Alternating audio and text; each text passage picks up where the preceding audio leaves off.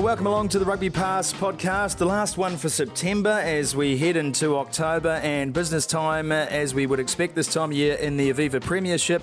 And a pleasure to have on the Rugby Pass podcast today a man who's had more clubs than Captain Caveman, Dan Bowden, now with Bath, but formerly with pretty much every other rugby club in the world. Bowell, lovely to have you, mate. How you been? Yeah, good, buddy. Good. Trying to survive, you know what it's like. well, I don't know what it's like. I'm not on your salary, but uh, I'm sure you're. I'm sure you're struggling through.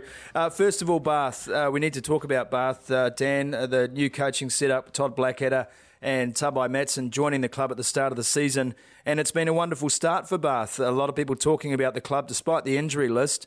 Uh, things are looking pretty good for one of the more famous clubs in the UK.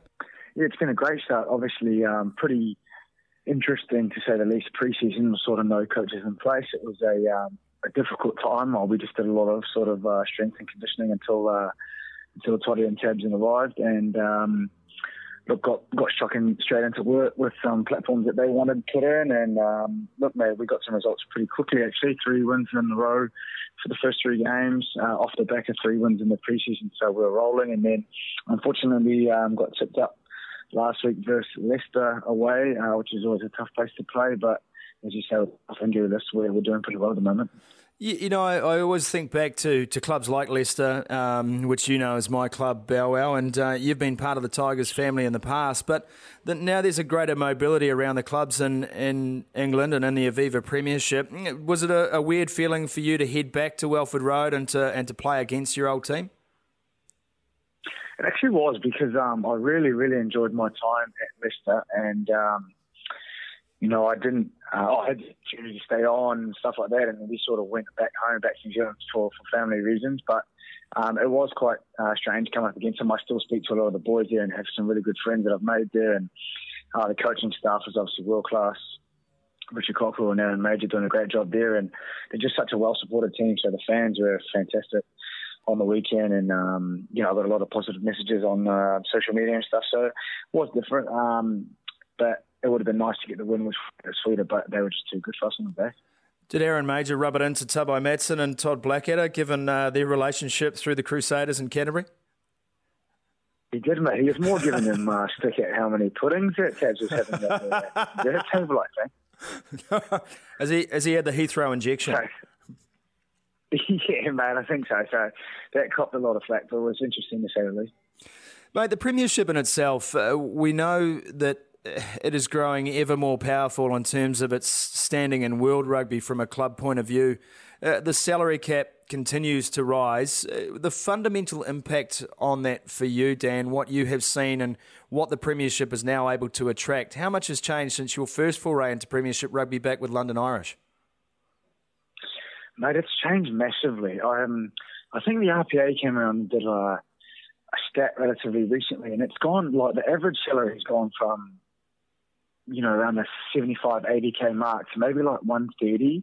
Wow. Uh, now, which is a fairly large increase. Yeah, and if you if you look at that, uh, a few years back when I first arrived, um, obviously the post Brexit the uh, pound's taken a dive, but that was looking at sort of 2.2 pounds in New Zealand dollars. So. Mm if you did some simple maths, say say a person in New Zealand is earning, you know, maybe 150k, and that includes um, Super Rugby and ITM Cup, sorry, Mitre 10 Cup.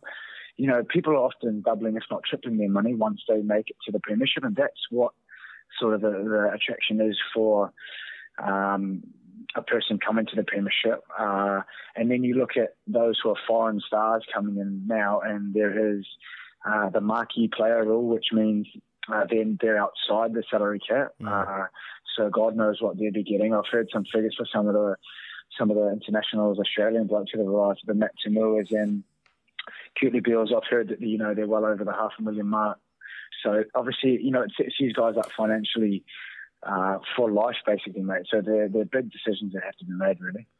You know, when you think about that, that's across the board. And I know that in New Zealand rugby, there's been a real move to increase uh, the base salaries for players, but it's very hard to be competitive unless you're at the top level of New Zealand rugby in terms of those salaries that are offered not only in the Aviva Premiership but also in the top 14.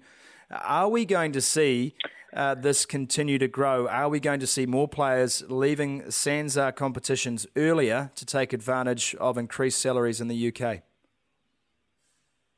Um, well, being someone that's sort of done both and gone back and then come back in, I, I personally think I think we will. Um, obviously, each person has their own personal circumstances and their reasons for moving or staying in New Zealand. Um, but I think the fact of the matter is, is that the money on offer overseas is always going to be higher than what's on offer in New Zealand, unless you're a multi-year veteran of Super Rugby who can qualify. I think for the um, sort of that longevity scheme that they're sort of having now, and or you know an international an All Black. So um, if you're sort of an you know a three or four year Super Rugby player, um, not on that sort of All Black um, picking order as such, then I think you will, mate, because um, when they sort of get to 27, 28, they've probably got to start thinking about, you know, how many years left do I have in the game and what can I make the most out of it financially. And yeah. no one really, um, no one really like blames the players or anything like that. It's just part and parcel of the business. Uh,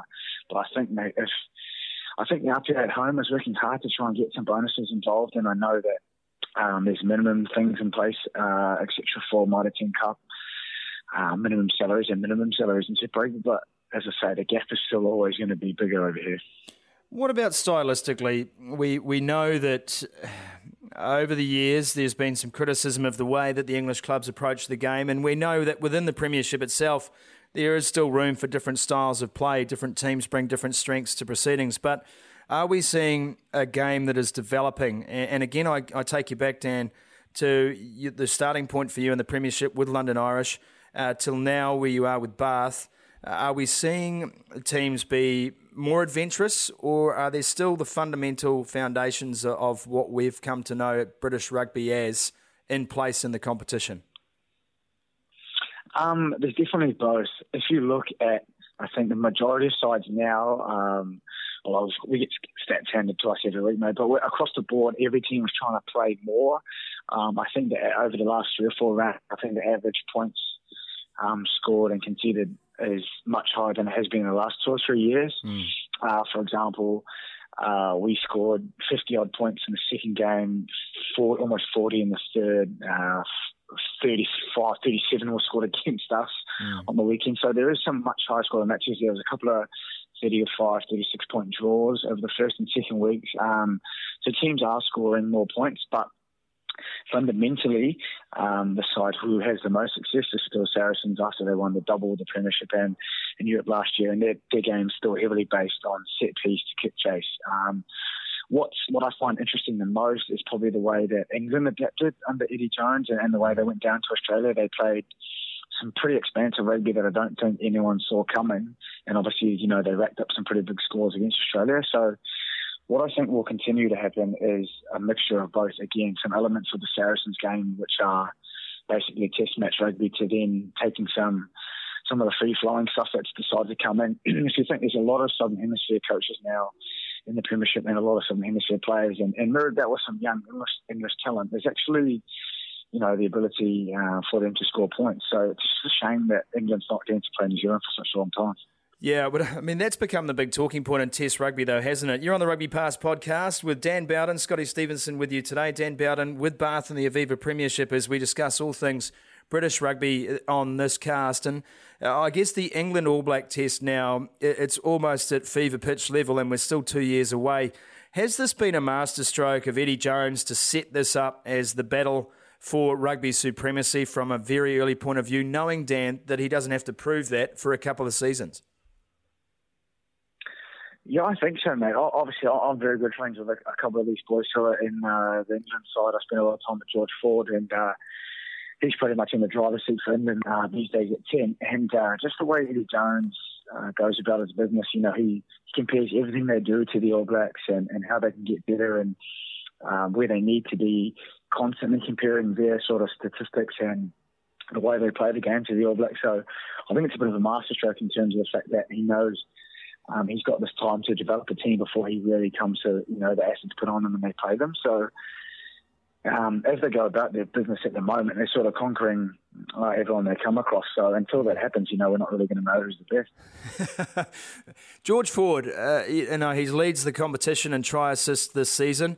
And we know he's a talented man, and he is just growing and growing as a rugby player. Was identified early through that under 20s program uh, but now he's a fixture in the team. What's he like as a first five, Dan, and, and what's he like as a game manager?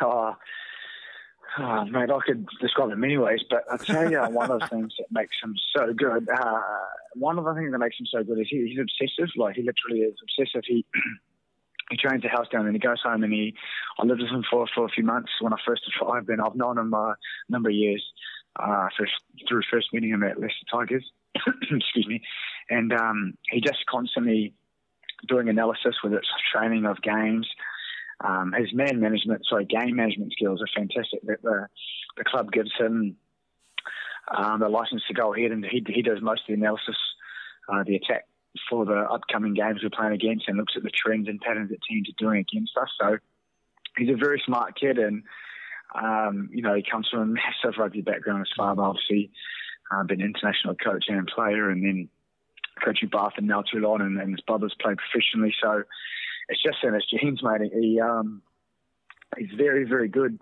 at his age. I think if you have to think he's only about 22 or maybe 23 and he's already racked up 30 plus tests, I think, excuse me, and, and won numerous individual awards. So I think at the moment, I think Toddy came over and gave him a pretty big rap saying, you know, um, he could end up being Dan Car- England's Dan Carter, and um, at the moment, is really Beauden Barrett and, and him as the two premier teams in the world.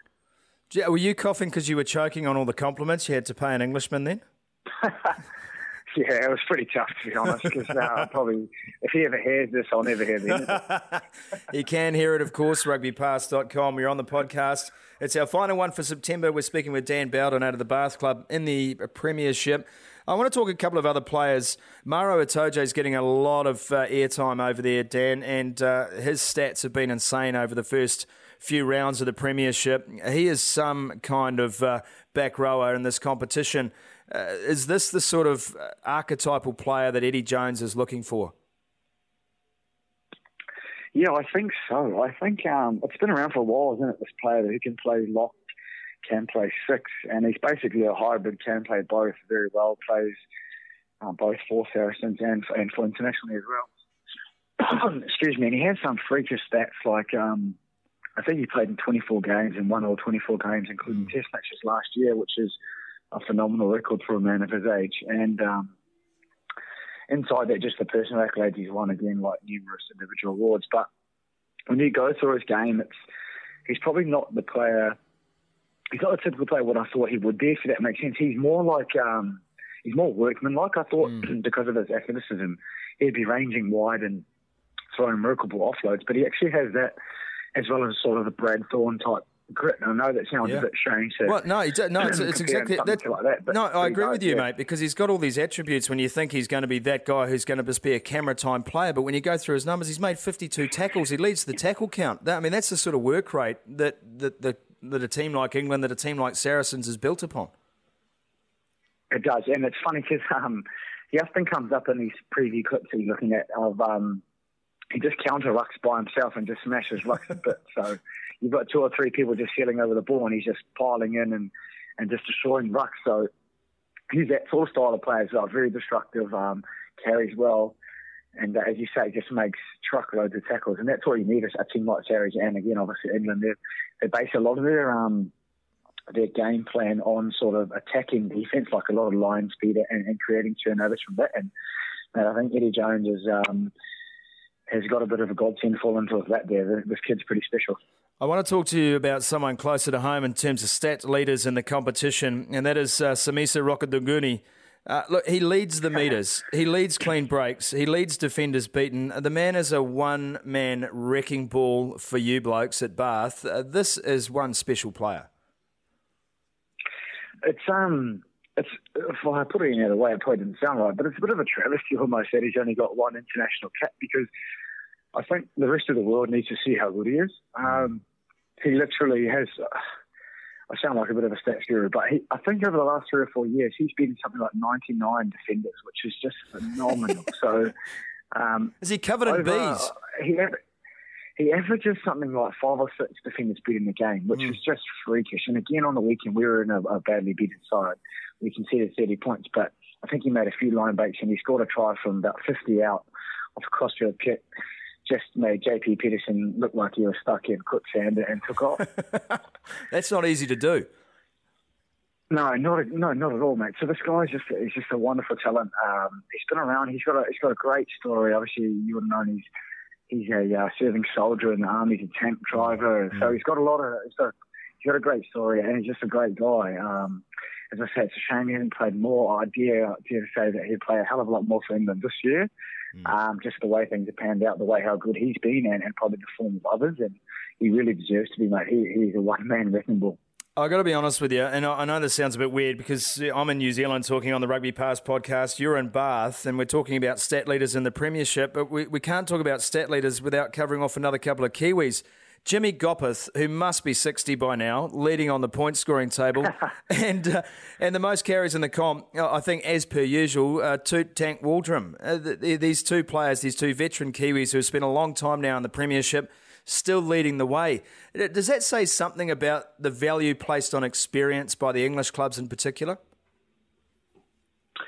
Oh, yeah, I think so. Um, they're just both. Um, it sounds funny because Thomas is uh, of a larger variety, but they keep themselves in great shape. So um, because they're uh, they're so robust, you know, they're available to play week in week out. Uh, they're dependable, and and Kiwis have always gone so great in this competition, so they've got a great reputation uh, to start with. But um, for Jimmy to start with, obviously he at Wasp this year. Um, he's actually even playing a little bit out of position at 12 yeah. uh, and just been superb goal kicking like wonderfully well, um, scoring tries, try assists. They just really run the clock back, and I think um, I think he might be at 34. 33, 34. And that's the same with uh, Barney Thomas Waldrom. Just same thing. I think last two years he's been uh, top try scorer in the Premiership, which is just, uh, again, a ridiculous feat for a number eight. Mm. Um, he's particularly and, and though. He is very, very, very. Anyone inside the five metre line, he basically trips up his own teammate. It's quite sad. Um, but uh, look, mate, he's he loves a meat pie, and dotting down is probably something that you know gets him home. But he's um he, again dependable, plays week in week out, not injured, doesn't go away for international games. They're like sort of the bread yeah. and butter player you want for the premiership. And on the back of the way Exeter play with a, a strong maul, um, he scores just, you know, again, he scores try after try. So they've been great guys, mate, and they've really rewarded um, sort of the club with the, the faith they're showing in them as well. Right, let's uh, talk turkey, mate, as we wrap up the podcast this week here on Rugby Pass. Uh, Dan Bowden, uh, a lot of people in English rugby think shut the gate, close the doors, Saracens win the title, and it's game over. What would you say to those people? Um, it's a very good question because uh, Saracens are a very, very good side, well coached, obviously some world class players. But I think um, this year, probably more so than the last couple, there's a couple of teams that have the ability to to tip them up. I'd say uh, Wasps are one of them. Mm. Uh, Exeter played them recently and didn't go so well. And uh, Exeter a side they've been building for about five or six years. Yeah. You know, great um, homegrown players uh, and a good coach in uh, Rob Baxter well supported by some international uh, imports, mainly from Australia. Um, and then on our day, I'd say, you know, we can go pretty good against some Bath. We've got a, a great roster. Everyone's back from injury. Um, and again, same with Leicester. So usual, I'd say there's the usual suspects, but I think this year the gap is closing. As opposed to last year, they were just far too good. As I said, they won the double, and you know they didn't look like getting beaten, to be honest. But this year, um, they've probably got you know, one hand on it, but everyone else is reaching a bit closer as well. Good man. And finally, mate, what about your lovely partner who uh, is just as good a footballer as you ever were? What's going on there? Is she full retirement or thinking of a comeback, or what's going on? Oh, mate, she's been coerced a few times to try and come out of retirement. Uh, she almost went to the World Cup uh, recently with, sorry, to the Olympics uh, with New Zealand, but um, I managed to keep her at home here. Um, so she's gonna uh, she's gonna stay retired for now. We've got another one, uh, another little baby expecting in January, mate. So she's um, a bit tied up at the moment. yeah, a little bit. You've crushed her dreams, Bowden. Well done, mate. she's had her time, mate. She's had her time. hey, mate, it's always a pleasure to catch up with you. Thanks for being our guest this week on the Rugby Pass podcast. Good luck to you and your Bath team this week, pal. Who have you got? Sale Sharks, is it? We've got we've got oh, Gloucester got this Gloucester, week, which is the uh, the local local derby. Of course, so should be a cracker. No, I look forward to it. Well done, Ben. Uh, Dan. Thanks very much for your time again, mate. We'll talk soon. No worries, buddy. Cheers. There we go, Dan Bowden on the Rugby Pass podcast today. That's our last one for September, back in October, of course, next week, in fact. And you can catch all the action from the Aviva Premiership and the Test matches and the Sanzar comps right here on rugbypass.com.